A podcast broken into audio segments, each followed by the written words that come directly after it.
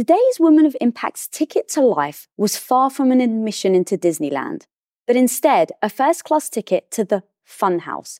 She found herself going from the merry-go-round of abuse to the mirrors of self distortion to the rooms of warped perspectives, and the exit sign was nowhere in sight.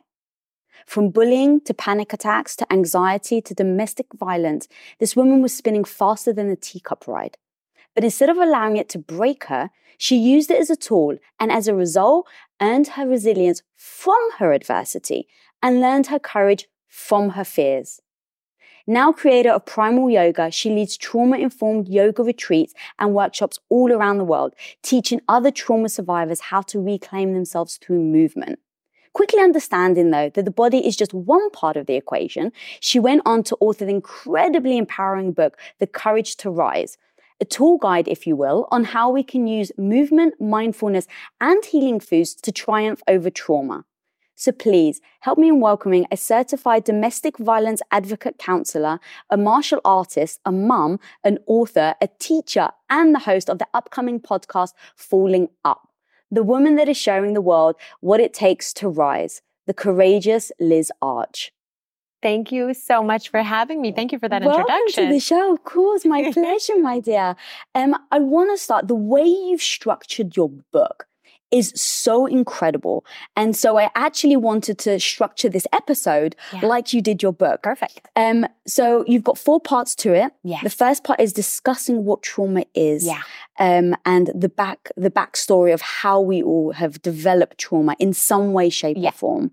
And then breaking it down into three parts: the body, the mind, and the gut. Yeah. Um, so let's start with trauma. Yes. Talk to me about trauma. In fact, I actually have a quote from you that I'm yeah. going to start with. So you said, Trauma began shaping me in early age, slowly grooming me into a person I didn't like or recognize. My trauma was a masterful shapeshifter that cloaked itself into many disguises. A devastating natural disaster when I was five years old, bullying when I was a teenager, and, dom- and domestic violence when I was an adult. I thought that post traumatic stress only came with war, and since I had no combat experience to my name, I declared myself the enemy. Yeah. Yes. So I didn't even have a context or a framework for what trauma was. I didn't know that I had experienced trauma. Uh, so I was experiencing all these different symptoms like debilitating anxiety. I was later diagnosed with panic disorder and agoraphobia, where I, I felt afraid to even leave my house to go to the grocery store, um, to get on an airplane. So it's just my world dramatically started to shrink. I would have rage responses, hypervigilance, um, and all of this I would have since I was a little girl. And I just had no context of what I was experiencing until I understood. I started to, I picked up a book by Bessel van der Kolk called The Body Keeps the Score. And it's all about trauma. And basically, one of the premises is, and the premise of my book is that everyone experiences trauma in some degree to varying degrees, and it can shape our lives in very insidious ways. And so, just that piece of understanding that we've been through trauma can be deeply, deeply healing. And that was really the first part of my healing was understanding that I had been through trauma. And so I started researching also trauma informed yoga. And then when I started learning about trauma informed yoga, even though I'd been a yoga teacher for years, but I didn't even know what trauma informed yoga was. Oh. Um, then I started, you know, encountering and learning about and reading all of these really amazing pioneers that are in the trauma field and looking at trauma and how it impacts our bodies. How do we identify the trauma in the first place? Yeah. So for you, it was the book, you were doing yoga, but let's say someone doesn't have that yeah. frame of reference or knows yoga or yeah. Um, what are a few things that you would um, say to them to identify that they have trauma that they haven't dealt with. Yeah. And then, second of all, how do we start to unravel it when it's so sometimes deep seated yes. into who we believe we are today? Yeah.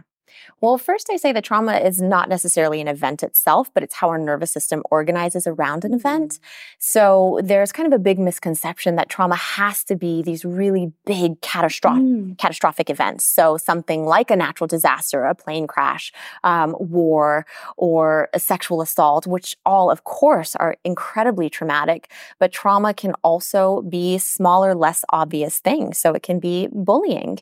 It can be um, really everyday life events that happen to almost all of that happen to all of mm. us. So divorce, uh, death of a loved one, mm. death of a mm. parent, a family member, a friend, even a pet can be really traumatic, can register as traumatic in your nervous system. Um, hospitalizations, any kind of illness. And so it's just understanding that it's not the event itself, but it's how our nervous system organizes around mm-hmm. it. And then there's different ri- risk and resiliency factors. So someone can experience the exact same traumatic event as someone else, but they'll mm-hmm. respond differently. And so that depends on things like how old you were. So for me, one of my first traumas was the flood.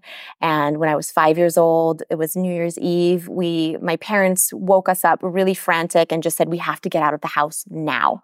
And floodwaters were rising when we walked out of the room. There was water, you know, up to our knees, and then it was rapidly rising. My dad had to put me on his shoulders, carry carry me out of the house, wading through water, put me on the roof of our car, and then we had to be rescued by a boat. But my sister was three years older. And so she had, in a nervous system level and a brain development level, she was a little more developed uh, than I was. And so it impacted her differently than it impacted me. Mm. For me, it hmm. started creating this sense of chronic unsafety and unpredictability of like nothing in my environment is safe and this could happen again at any time. So things like how old you are, what kind of support system you have. So even if you're not a child, but your trauma happens when you're an adult, are you isolated or do you have a big community of support around you can kind of be the gauge of how deep your symptoms will end mm. up being. And there's always a natural period of when we've been through something traumatic of these are, it's natural for anxiety to occur, for fear. Um, but then if those symptoms start to last longer, then three months and you're feeling that it's just you can't shake it and we go through that kind of negative feedback mm-hmm. loop of thoughts and we can't get out of it then it's time to really start looking at how can i do some trauma resolution and healing? Right. So let's take then the flood for instance because that's fascinating especially because you were so young. Yeah so, how did you identify mm-hmm. that that was one thing that actually had affected you? And then, what tips can people take from that to do it themselves? Yeah. So, it wasn't until years, years later, until I was an adult, that I really realized the impact that the flood had on me. I would right. always have nightmares about floods. And I mean, that just made sense to me. Right. Um, but I kept having them for years and years and years into my 20s, into my 30s. And then I was having all of these symptoms like hypervigilance where I, I, was constantly on high alert. I was always scanning my environment for danger. So even the slightest noise would jolt me out of sleep at night. I would sleep with a hammer under my bed because I just felt so unsafe. Um, and so that was one of the main traumas, but there was secondary traumatic stress on the periphery of my family tree. Mm. So I was exposed to not within my immediate family. My mom and dad were wonderful. But all around me on, on the periphery of my family tree was, you know, domestic violence, was molestation, was addiction issues. Uh, and so as a child, you you're not consciously aware of it, but unconsciously you're picking up on a lot of those cues. Um, but it wasn't until I was working with a trauma therapist that had me kind of go back and list out. She said, write out all the things in your life that had an impact on you. Um, and so I started listing everything out and I started finding that every New Year's Eve something would happen. And for me, the flood happened on New Year's Eve. And then I was, when I was in a domestic violence situation, I was, you know, ended up in jail on New Year's Eve. Wow. Um, I would have fights with whoever the partner I was with each New Year's Eve. I would end up like cre- recreating mm. some kind of mm. trauma uh, because my body was just wired for trauma. And Bessel van der Kolk actually talks about this in his book about reenactment and trauma reenactment and how literally to the day we can unconsciously reenact trauma. Why do you think we do that? It's it's so fascinating because again, it's on a neurobiological level. Yeah. So um, he shared that there was a, a war veteran who had kind of a, a nervous tick and would kind of look, you know, always look over to the side. They thought it was Tourette syndrome. Mm. Um, but when he started kind of unwinding and going deeper, it was the the motion of when he would throw grenades. And so it would be this kind of grenade Whoa. throwing. Um, and so there's just things that our body stores, mm-hmm. our body really stores. Wow. So you were reenacting it every new year, not really consciously realizing yeah. that you were doing it until you had to unpack everything. Yes. Yeah. So it, again, it was just on a nervous system level Yeah. because what happens when we've been through trauma is our higher thinking brain, our neocortex, essentially goes offline. So we're living from our primal fight or flight brain. Mm-hmm. So we have our reptilian brain and then our mammalian brain and then our neocortex, which forms last. And when we're under traumatic stress, that higher brain just kind of flips its lid. Um, and we, we can't process rational thought. So Mhm. it doesn't live on that rational level. It lives on the deepest, deepest level.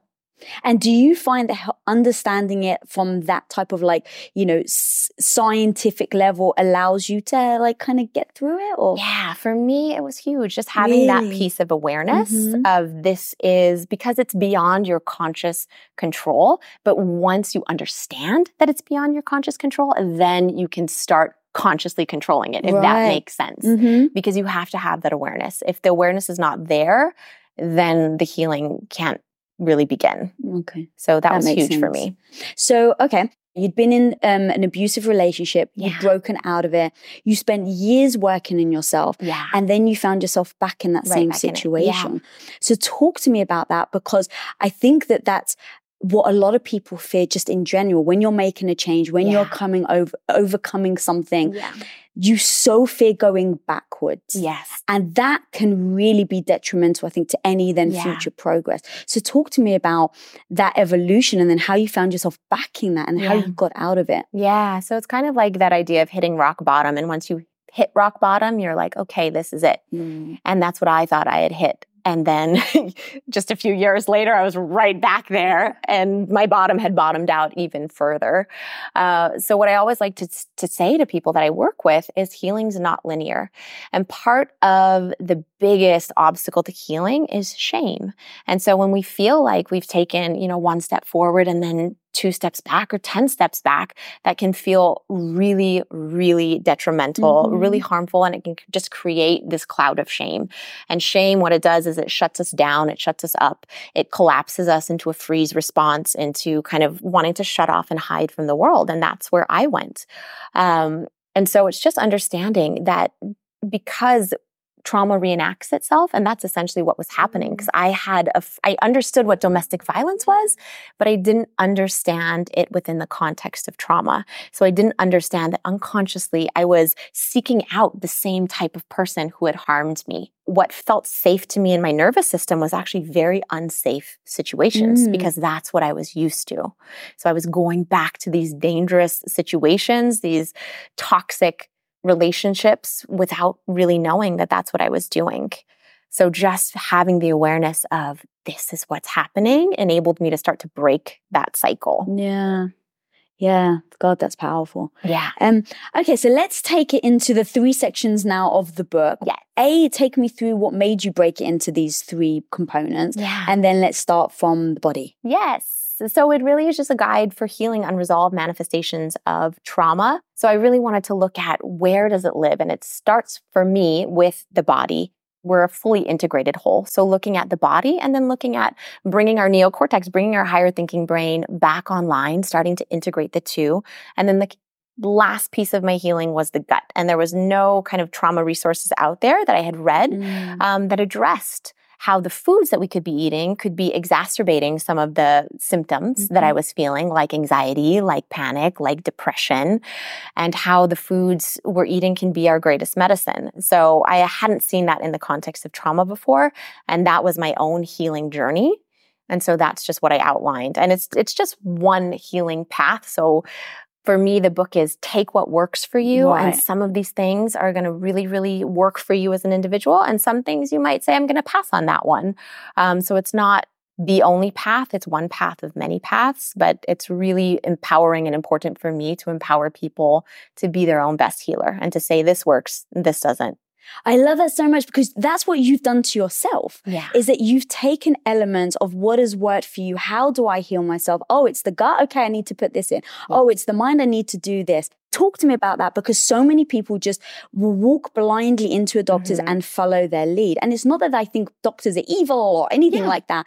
It's just they have a narrow um, vision of Yeah. what is going on. Absolutely. But people don't understand that or get that or then take ownership over Yeah. being um, the fixer like i'm going to find it myself Yeah. what made you do that in the first place and then how can what tips can you give other people to not follow doctors blindly and actually ask the questions Yeah. So I think the most empowering thing we can do is do our own research.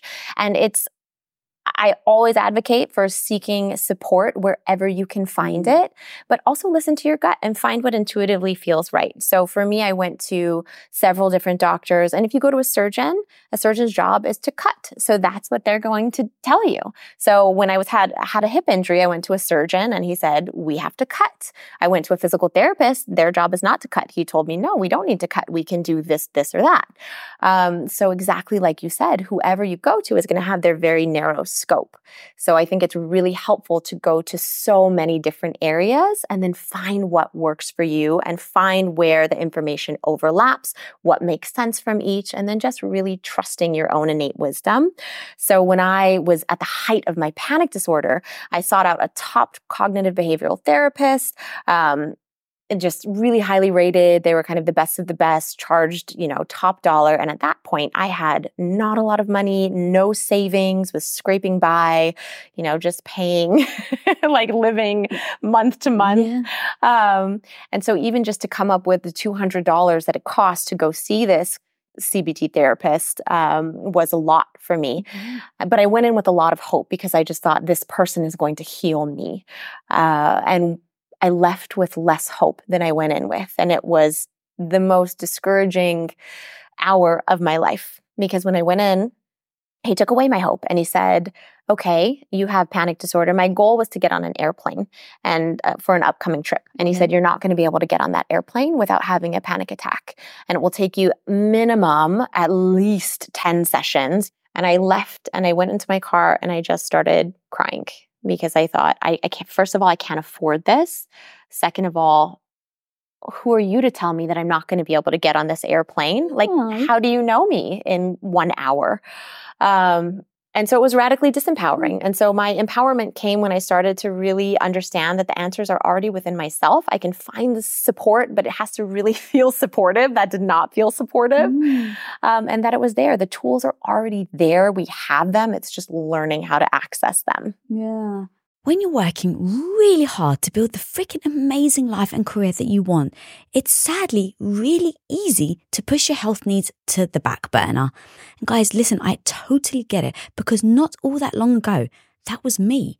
I put everything into my business, everything into my goals and my family. And yep, I totally ignored my own health and wellness. And so I just learned the very hard way that putting your well-being first is actually the key to being a confident, unfreaking stoppable badass in everything that you do. So, my homie, put yourself first and get mentally and physically strong with Alo Moves, your go-to app for everything from meditation to yoga to strength training to HIIT and so much more. And I love how Alo Moves has such a wide variety of class types and levels to keep you motivated with whatever you need on your journey. No matter what your path is, it's time to make a move with Alo Moves. So right now, guys, you can go and get a free 30-day Alo Move subscription by going to alomoves.com and use code WOI 30. That's alo, A-L-O, moves.com, code WOI 30 in all caps. alomoves.com, code WOI 30, all caps. Now, we've all had that one friend who chimes in with the old adage, if it's right, it should be easy advice when we're having relationship problems. But from my experience, homie, that's not at all true. Whether it's romantic, friendships, or professional, or relationships, all relationships re- require that you put the time and effort into growing and developing the, that relationship.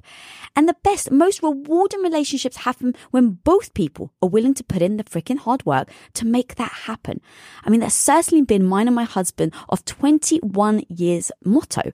So my homie, when you do actually face challenges in your relationship, therapy can be a great place to feel heard and work through it. And there's no easier or more convenient place to get started with therapy than again with BetterHelp. Now, BetterHelp is 100% online and flexible to fit wherever and however crazy your schedule is, because that's the important part that you can absolutely have BetterHelp navigate your current life with the bandwidth that you have. And all you have to do is answer a few questions to get matched with a therapist that actually can best help you and be catered to you. So guys, become your own soulmate, whether you're looking for one or not.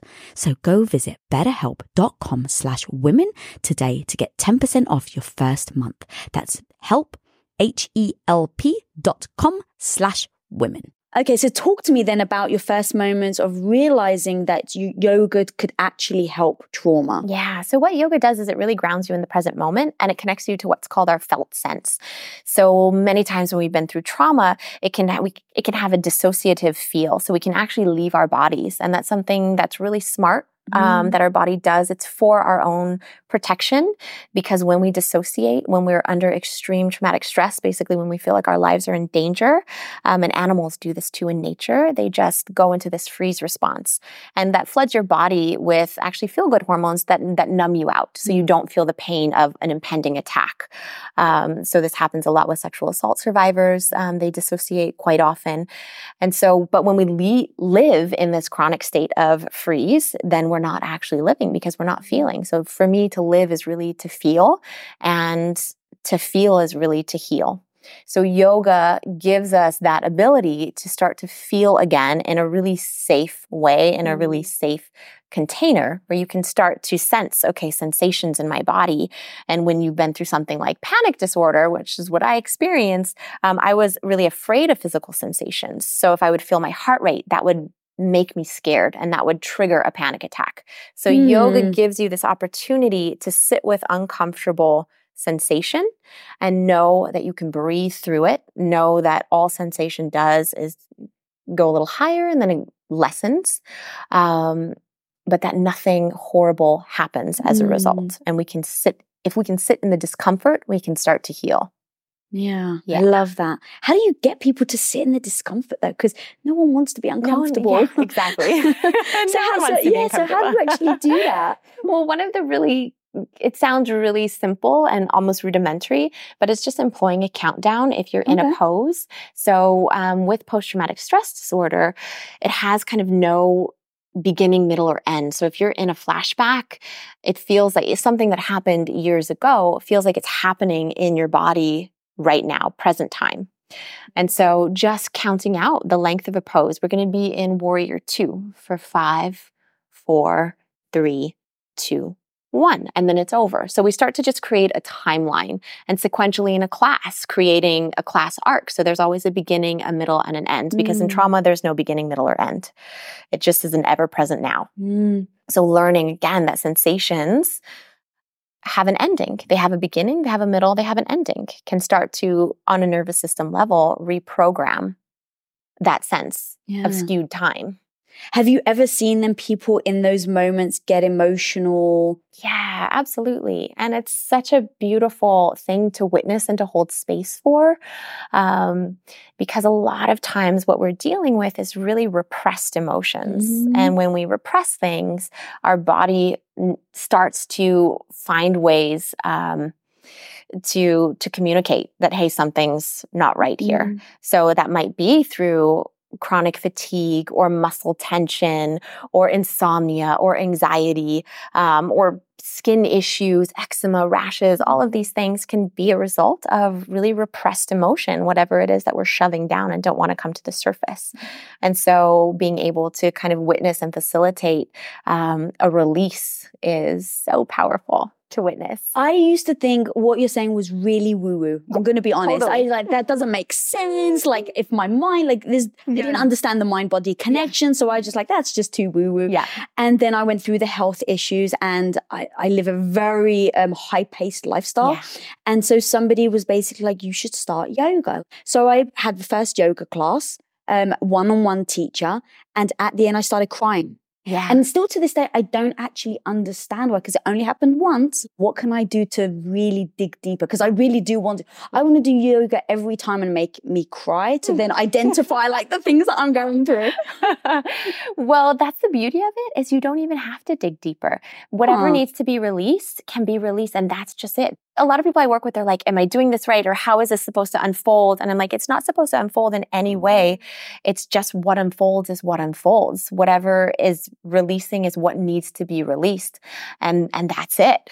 So I've benefited um, personally from working with different life coaches and some different therapy um, modalities have been helpful, but some have haven't been helpful. Mhm. Some have felt really harmful.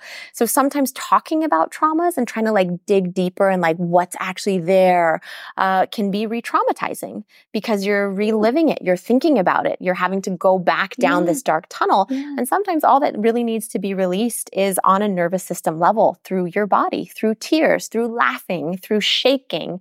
Um, so that can be enough, which again is not to say don't keep exploring Right. and and and where's that fine line then then how do you know if you're opening an old wound Yeah. or you're like oh no you're actually identifying it yeah. Yeah, that's a really, really great question. I think if you f- leave a session Mhm. um, feeling worse than when you went in, that can be an indication that maybe you're stirring up some things in a way that doesn't feel safe yet for your nervous system. So, what we try to do in yoga is to create a really safe space where you can release. So, whatever emotion comes up, and it might be anger. Sometimes, sometimes when I'm in a pose, I'm like, ugh, this is making me mad to hold this pose really but I feel safe enough to express that anger. I feel safe Hmm. enough to cry. So it's just finding those safe spaces and then really connecting to your own felt sense of does this now feel like a release in my body? Did these tears feel helpful? Do my shoulders now after that cry drop a little? Or is this kind of like a tensing, creating more pain, creating more tension, creating more um, sympathetic nervous system activation um, in my body? yeah how do you know then when you're teaching somebody if you're pushing them too far or whether they do need to push be pushed more I really try to let it be guided by whatever the Mm. person's going through.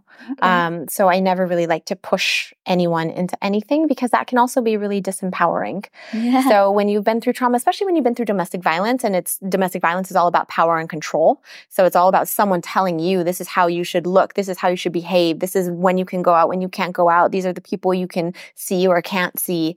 Um, and then if you go into yoga class, and by the way, yoga can feel disempowering too, depending on who you're going to. Um, Mm. but it can feel very unsafe if if a teacher is pushing you into a pose or saying you have to hold this for this amount of time. Mm. So what we do in trauma informed classes is really give you choice. We give you choice where you want to set your mat up in the room. Some people feel safe in a corner. Some people don't feel safe if their back is to a door or a window because they mm. don't know who can come into that door or through that window if that's been part of their trauma.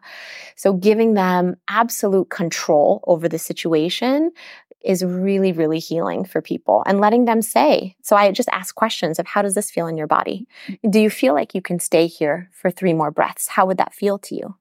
And letting them kind of guide their own healing. Mm. do you find out their story before you start then or is it like does it unravel over time? It depends. So I never again dig for information Mm. either. Um, because we live in this world now where like everyone is just, it can almost be overexposure. And when you're not in a grounded state to share your story, it can feel really Mm. re-traumatizing to to share it again or to speak about it over and over again. So we just really work on a nervous system level, on a body level. yeah and how much do you find that because you've been through it yourself Mm-hmm. that you're able to use that to implement like tactics now for your Yeah. clients I think for me, it just creates empathy because every person that I work with now, I have, before I went through panic disorder and um, all the things that I experienced, I didn't really have a lot of, of understanding or empathy for people that were going through, say, something like depression. But when you've gone through it yourself, you really understand and you can just say, you're not alone. And I think that can be one of the most healing things you can say to someone is, you're not alone. I'm here with you Yeah. and I can't do more work than you, but I will work just as hard with you. Mm. That's beautiful. Yeah. Um, okay, so let's transition to the brain now. Yes. So, talk to me about how you use the brain to heal um, with combination of the body. Yeah. So yoga connects brain and body, mm-hmm. which is mm-hmm. what I love about yoga. Um, but for me, meditation and practicing mindfulness was really huge in my healing because very similar to the body, it's just learning to to be present to whatever is around you, whether it's uncomfortable, whether it's unpleasant or not. Mm-hmm. Uh, and then there's all there've been a lot of studies, so it's not just woo woo stuff too. Um, and I was very much like this yoga is too woo woo, this is too hippy dippy, it's not my thing.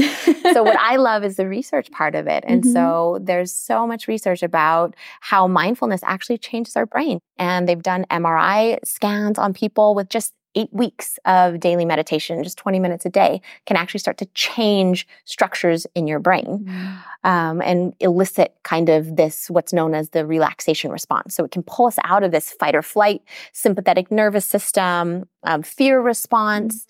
and evoke relaxation on the deepest level. Yeah. Talk to me about fear. I love your acronym for it.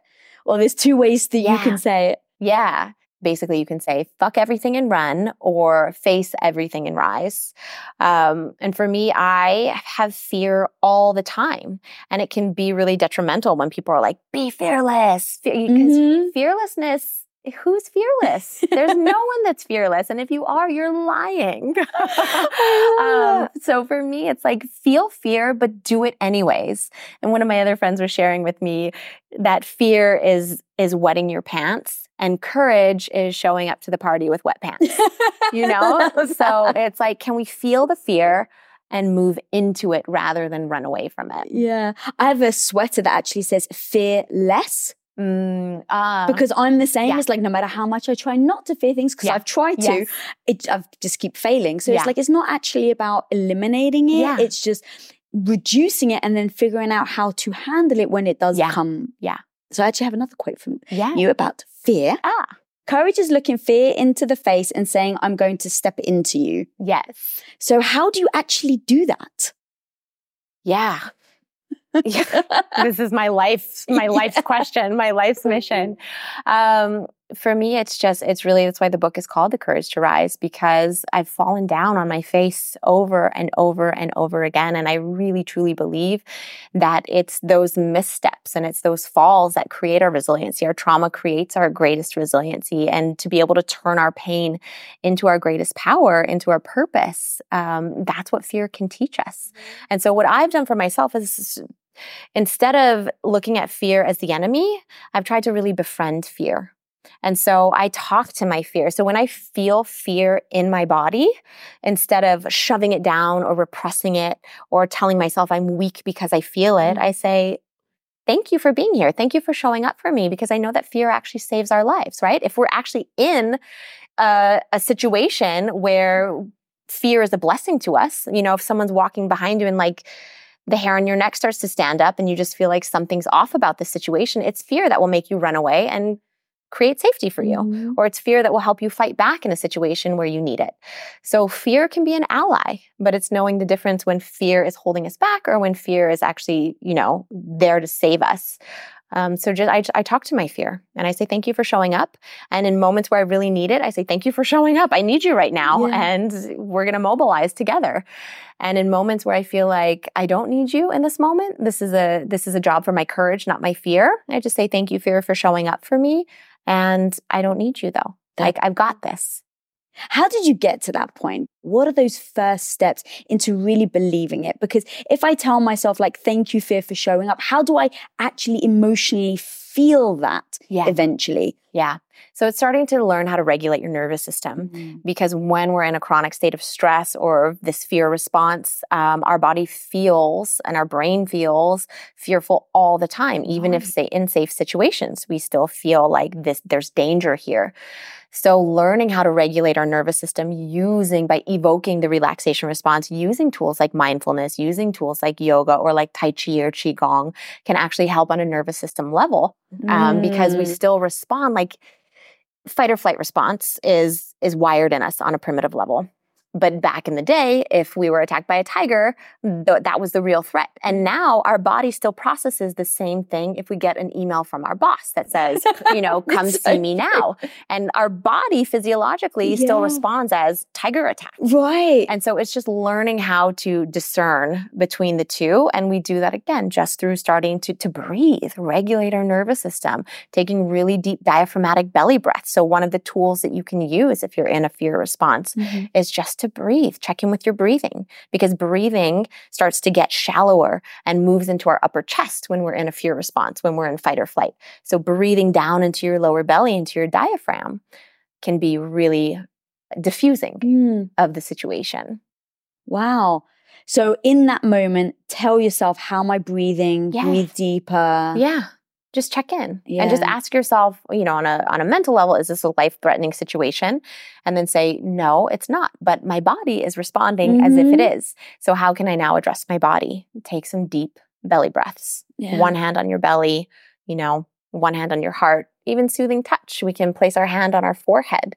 But it's just finding those tools that you can use anywhere you are. And the breath is one of the easiest, most powerful, most effective mm. ways to tap in. Mm. There's also acupressure points. Um, when I'm feeling anxious, there's one that you just take your fingers, three fingers down from your wrist. Mm-hmm. And then there's kind of these two bands mm-hmm. of, yeah. So you just place your thumb there and just mm. gently press. Really? And that can help also um, just bring your nervous system yeah.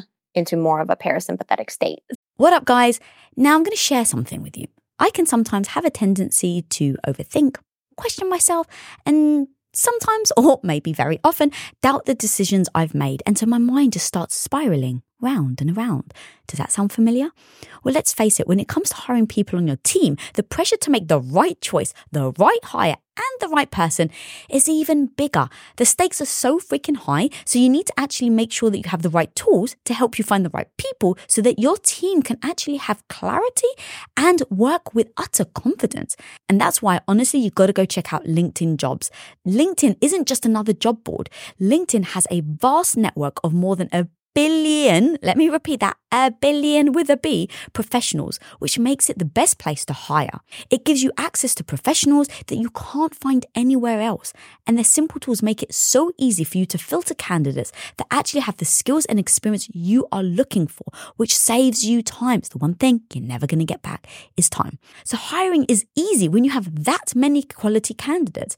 It's so easy, in fact, that 86% of small businesses get a qualified candidate within 24 hours. It's exactly why small businesses rate LinkedIn jobs number one in delivering quality hires versus leading competitors.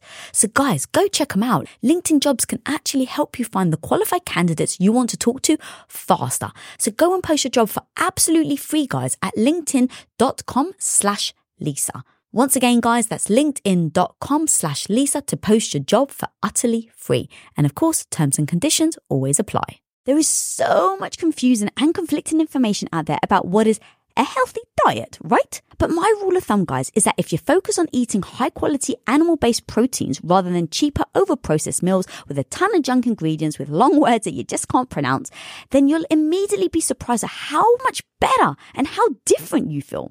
That absolutely is how it was for me, guys, when I was recovering from crippling stomach issues that I wasn't able to eat much at all. And then I found ButcherBox. It was amazing because I could finally eat meat that didn't make me feel sick or bloated or just hunched over in agony.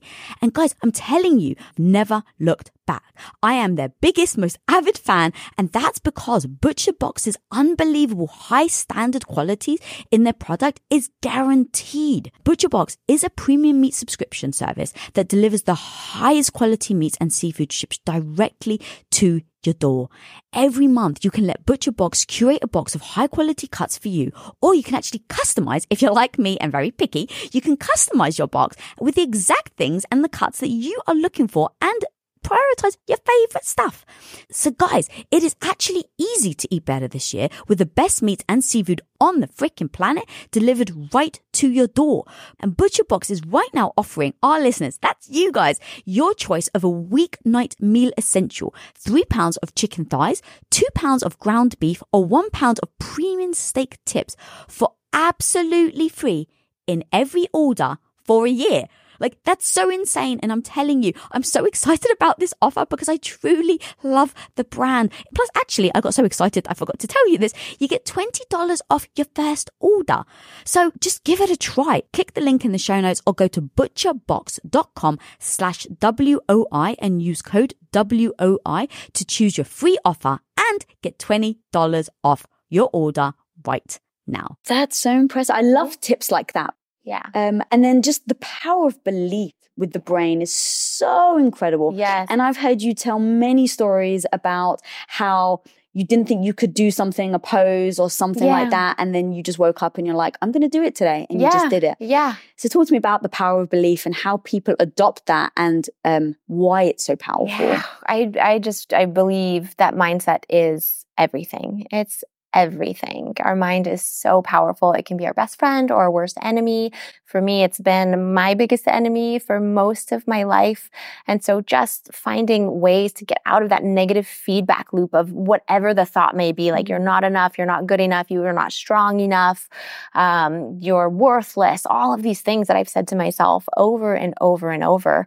Um, it's just breaking out of that feedback loop. And one of the ways I've done it is through mindfulness of just actually becoming the observer of my thoughts rather than getting caught up and identifying with my thoughts, Mm. but being able to kind of take a step back and say, oh, that's just my brain doing what it does, but that's not actually me. That's not actually my true self, my true nature. Uh, that's just the monkey mind doing its thing. So you can kind of remove yourself from the circus of it all Yeah. by just taking a step back and observing. yeah. Acknowledging that it's the monkey mind makes such a difference, I Yeah. think. Yeah, I can't remember who said it, but like, if you believe you can, you can. If you believe you can't, you can't. absolutely. And I think that I try to like keep that as the through line in my entire life Mhm. because every time I tell myself I can't, I'm just like, well, you're never going to then. Yeah. You've Um, defeated yourself before you've right. begun.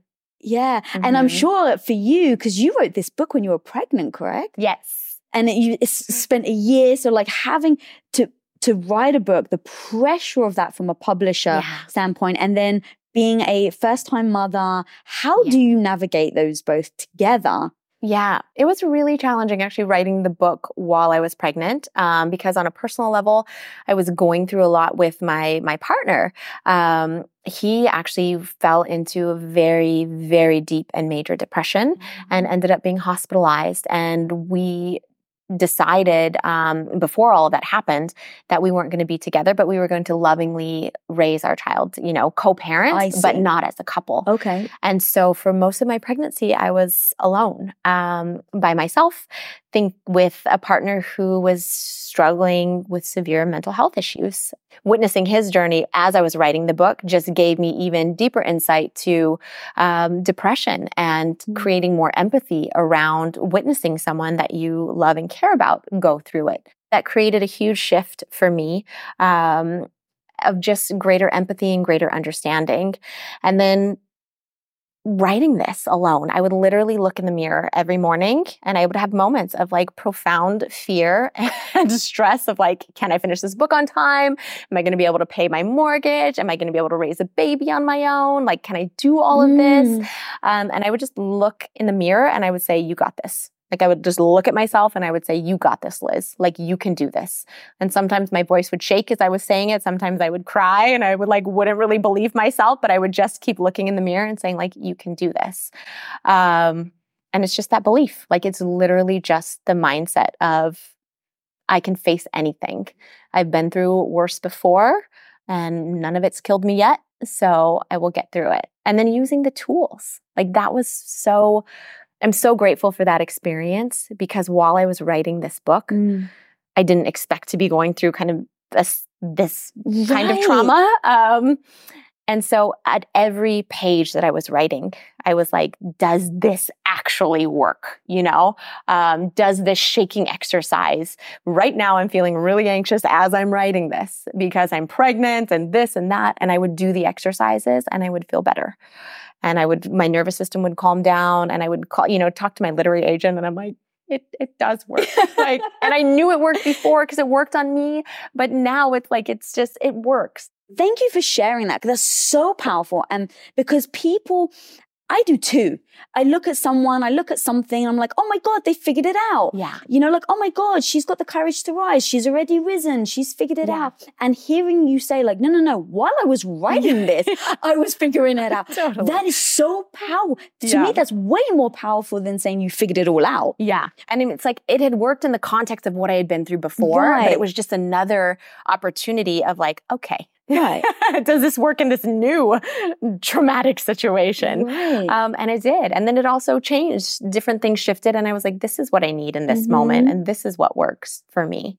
Women are much better at sharing their emotions, um, typically, than men are in our culture. And so now we're able to create this space for our son where we encourage his feelings. We encourage whatever it is that he's expressing to express it. We validate him rather than, you know, don't cry, stop crying. Right. Um, so that's been really powerful. That's amazing. Yeah. Um, okay, so talk to me about the nutrition side of things. Um, how did you come about realizing how powerful food can be in dealing with trauma? Um, so. Yeah. So I was kind of what you would call like a junk food vegetarian slash vegan. Uh, and I just thought, well, I'm not eating meat, so I'm really healthy. And I had always had gut issues. I would have bloating. Um, I would have brain fog that I didn't actually realize was related to a lot of my digestive issues. I come from a really large Hawaiian family, so like healthy choices didn't really come easily to me. We were you know, grew up with a ton of processed sugar, uh, just all the things that don't contribute to a healthy gut is what I lived with. um, my dad has diabetes. And so I wasn't set up um, from the start with kind of a healthy microbiome, with a healthy Mm. gut. And 70 to 80% of our immunity actually lives in our gut. And what's fascinating for me is to, to, to find out through research that 90% of our brain serotonin is actually produced in our enteric nervous system or our gut wow, brain. ninety percent. Yeah. I had no idea. Yes. So whatever it is that we're eating can really impact not just our physical health, not just how we look and how we fit into jeans and that sort of thing, but it can really drastically affect and impact our mental health. And when I started to make that connection, I realized that the foods that I was eating was greatly contributing to the symptoms that I was experiencing, like brain Mm. fog, like fatigue, like anxiety. Uh, so starting to shift into foods that were more healing and anti-inflammatory for my system and eliminating those foods that were triggers for me Mm. that was kind of the full completion that's where i started to actually see some of the biggest changes Really? Mhm. So, what was your first step then? So, you thought, "Oh, I'm going to give this a shot. Sounds like it probably makes sense. Did you just like cut out everything and start again? What did you, what does that actually look like for someone at home that wants to give that shot? Yeah, yeah. So it's just starting to look at kind of what could be the triggers for you. For me, it was looking at, okay, anxiety. Caffeine is a huge trigger for anxiety. So some people can drink caffeine to no effect and it's fine. Um, but for other people, if you have a history of anxiety or panic disorder, caffeine can be a huge, huge trigger. So starting to eliminate caffeine. And then there's a way to wean slowly. So I don't ever recommend that you just go cold turkey because then you can have these withdrawal symptoms and so there's a lot there. But also, if you know that you're going to have a withdrawal symptom from something, like how healthy can it be for you? You know? Uh huh. Like I don't have withdrawal symptoms from kale. Um, so processed sugar is Mhm. huge if you're experiencing anxiety, depression. It's that kind of blood sugar roller coaster. So eliminating sugar. And what I do now is is someone asked me like, "Oh, so does this mean you never eat cookies? Like heck no. Um, I eat cookies all the time, but it's knowing if I'm going to be in a stressful situation Mm. or if, you know, there's a period of stress in my life or an upcoming project that I'm feeling overwhelmed about, then that's when I really, really start to clean up my diet. S- You know, so Oh. I'm not saying ne- eliminate all of this and eat cardboard for the rest of your life. It's just saying understand your environment, understand your support system, understand when you really need the support of these healthy foods that can really help and when to take out the foods, also live your life. Right. So it's not restrictive, um, calorie cutting, any of that. But it's just also understanding what vitamins and nutrients and minerals you might be deficient in. Okay. For me, because I wasn't eating any meat, um, I was lacking B12 and a lot of these B vitamins. Um, so I started to incorporate fish oil. That was really helpful for me. And I actually started to incorporate lean amounts of meat. Mm. And that that was really helpful for my for my body. And then fermented foods, um, probiotic food. So just rebuilding your gut with beneficial bacteria. So there's it's all kind of laid out in the book. That's what I love about your book is like, it really is a guide. And in a way, it's so much information is just coming at us Yeah. from every angle about what to eat, what to do, how to do things. Yeah. Don't do this at night. Don't do this during Yeah. the day. Eat this Yeah. at this time. And it can become extremely overwhelming. yeah. Um, and I love that you break down like specific things. So, like for instance, coffee to anxiety. Like Yeah. that's so powerful Yeah. because people may not even realize it. And so people can then test it themselves. Yeah. Yeah, absolutely. And find what works for you. And if you if you're not a person that needs to cut out coffee, then don't cut out your coffee. Yeah. You know, keep it. Um, so going to then the microbiome, what else do you suggest people should feed that has made a difference? And I get that everyone's very different, Yeah. but let's say that you suggest is a good food to fuel yourself for clarity. Yeah. So uh, one food group that I really love is, as I mentioned, fermented foods. Um, fermented foods are filled with probiotics. So that's this beneficial bacteria um, Mhm. that helps to helps our gut. So things like kimchi, um, sauerkraut. Uh, there's a ton of different fermented foods. Kombucha, although that can be very sugary, so I tend to kind of lay off the kombucha and more go towards things like kimchi. But also, you can take it in supplement form. So you Mhm. can take powdered um, probiotics or capsules. So probiotics is a big thing for me, and then for me too, it's also incorporating a lot of leafy green vegetables, getting vitamins and minerals where you need it, taking either eating fatty fish, so omega 3s for brain health. There's a huge a mountain of research about how beneficial um, healthy fats are for your Mhm. brain. So, healthy fats like avocados and olive oil. Um, are really, really wonderful for just tuning up our brain, not only physical health, but also mental health. And then looking at things that might be sensitivities for you. So things like gluten can be Mhm. triggers for people, uh, sugar, like we talked about, caffeine. So there's a lot of things to take out, and then there's a lot of really simple things that you can add in. And then anti-inflammatory spices. One of my favorite spices, turmeric, um, which can also help people with pain, with inflammation. So if Mhm. you're dealing with chronic fatigue or muscle tension or um, you know, chronic pain, that can be really helpful. It's find what works for you. So Yeah. test it out. You know, find what works for you. And what works for you is not going to work for everyone. Yeah. And I never trust anyone that says this way is the only way. I'm Right. like, you're bullshit. like, exactly.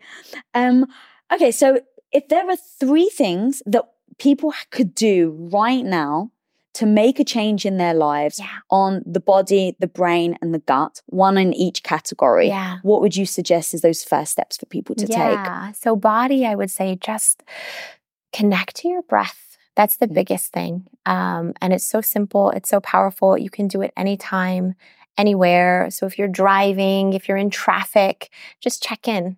How am I breathing right now? Where does my breath live? Is it in my upper chest? Is it in, my throat? Is it in my shoulders? And then see if you can bring it down into your belly.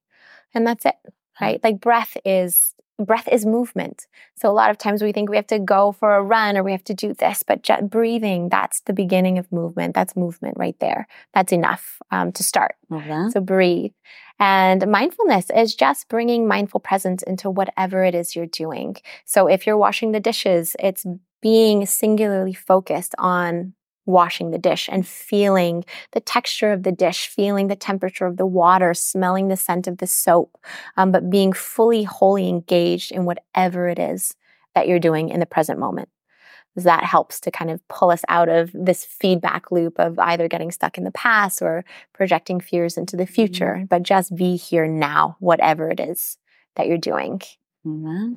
And then for the gut, um, I would just say, you know, start to notice when you eat something and track it for up to two days. That's where it can get a little tricky. Mm. Um, because we can have food sensitivities to something, but it can take up to 48 hours to actually show. So if we eat a pizza two days ago, we might have a headache two days later, but not connect the two. But really just starting to understand how Mhm. your body works with your own food triggers um, can be really, really helpful to start crafting a plan out of it.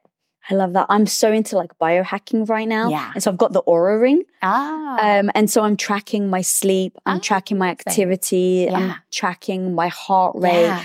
Um, and it's really helping me because you can also put notes in the section to say what you did that day. Yeah. And so I'm trying to find a correlation between digestive issues Yeah. and um, how my sleep pattern is and why I wake up tired. Even sometimes when I get nine, 10 hours sleep, I wake up, I'm exhausted. But going to like really figuring that out. And I think that that's where people um, stumble because it's a lot, it's a hard a work. work. It is It's a a lot, lot of work. Yeah. And to be honest, if I wasn't as sick as I have been, yeah. I don't know if I would put that much time into it. yeah. But the beautiful thing is, and um, you, maybe you found this as well. Once you start making a change, Yeah. And you start seeing the positive effects, Yeah. then you kind of like it's encouraging to keep going and Yeah. try it again. Yeah. And unfortunately, that's what happens is like we wait until our body actually breaks down before we make a change. Uh, but when that happens, it it can lead to powerful transformation and breakthrough because you're like, I can't do this anymore. My body literally just said no to me. Like my body said, no more. we need a change. Um, so I like to say, as much as possible, try to practice, you know, Mhm. preventative Mhm. um, medicine for yourself, but it's hard to do. It's hard to do in in practice. Yeah. Yeah. Well, with your book, you've just made it easier for people to do. Thank so, where can people find the book? Where can find people find you online? Sure. So my website is lizarch.com. I'm on Instagram at lizarch. Um, the book is available wherever books are sold online, Amazon, Barnes and Nobles. All right. And the last question: What do you consider your superpower? My superpower is my resiliency. Um, I really, really, truly believe that our our pain creates our purpose, Mm. and everything I've been through, if I can use it to create meaning um, for me, is then I've done enough. So That's amazing. Guys, you've got to go out and check out this book. It is phenomenal. As you heard just now her say, this is pretty much um, an example of how she was able to heal herself. And so go out. Get this book, learn how to get courage within yourself because let me tell you, when there's a moment where you're feeling weak, you want to know that you really can get through it. So, guys, go out and get it. If you're not subscribed, click that subscribe button. And if you're not following me, follow me at Lisa Bilyeu. And until next time, guys, go be the superhero of your own life. You. Working to be confident and freaking badass can be very difficult. Now, I get it, guys. I get it. Kicking ass and taking names takes energy. But when it comes to micronutrients, you're like, wait, how much vitamin B do I need? It can be a daily freaking struggle to figure out and meet that perfect nutrition balance that you need to feel strong, focused, and energized, which of course are all the things you need to become a freaking confident badass. So it's time to arm your body with every nutrient it absolutely deserves with AG1. Now, if you're a long time listener, you might know that I've actually been supporting AG1 for many years now. And that's because AG1 is a foundational nutrition supplement that supports your body's universal needs like gut optimization, stress management, and immune support. Since 2010, AG1 has led the future of foundational nutrition, continuously refining their formula to create a smarter, better way to elevate your baseline health. So, if you want to take ownership of your life, that actually means you have to take ownership over your health. And it all starts, guys, with AG1. So, guys, go and try AG1 and get a free one year supply of vitamin D3K2 and five free AG1 travel packs with your first purchase. Go now to drinkag1.com slash Lisa. That's drinkag1.com slash Lisa. Go check it out. Everybody in your crew identifies as either Big Mac Burger, McNuggets, or McCrispy Sandwich. But you're the filet fish Sandwich all day. That crispy fish, that savory tartar sauce, that melty cheese, that pillowy bun. Yeah, you get it. Every time. And if you love the Filet-O-Fish, right now you can catch two of the classics you love for just $6. Limited time only. Price and participation may vary. Cannot be combined with any other offer. Single item at regular price. Ba-da-ba-ba-ba. What up, my homie? First, I just want to actually thank you. Like, from the bottom of my heart, sincerely, absolutely thank you for your support, your support for me, your support for the show, Women of Impact. Like, you have no actual idea how much this really means to me when I had that original vision of what I wanted to do and no one was listening. So thank you. Thank you for being here and actually supporting other women along this journey. And I'm going to be honest, if you actually want to level up your confidence game, my homie, then check out Women of Impact subscription channel. It's specifically designed to help you in every aspect that you're looking for. Now, here's what you get. You get new episode delivered ad-free. You get exclusive access to listen to Women of Impact roundtable discussions, weekly motivation, previously unreleased episodes, and that's just the beginning. Subscriber only access to an additional four podcasts with hundreds of archived Women of Impact episodes meticulously, meticulously curated into theme playlists and updated weekly so that you get the dose that you need. So, if you're looking to boost your confidence, then go and check out the Get Confidence playlist. If you want to repair, heal, or start a relationship, then go check out Love Lab and if you're wondering how you get your health back on track so that you can keep showing up to have the confidence that you're looking for, then go check out Health Hub. And of course, this wouldn't be complete without my weekly boost of mini motivations from moi. That's right, it will have you strutting down the street with your head held high, feeling like a freaking badass. And guess what the playlist is called? the badass boost, of course. So, guys, don't settle for mediocrity when you can absolutely be extraordinary. So, guys, subscribe to Women of Impact channel today on Apple Podcasts or Supercast. But no matter where you're listening, guys, whether it's Apple Podcasts, Spotify, Amazon Music, or any other platform, make sure you're following so you don't miss out on other episodes. And don't forget to check out the show notes for more information on this episode, our incredible sponsors, and upcoming events.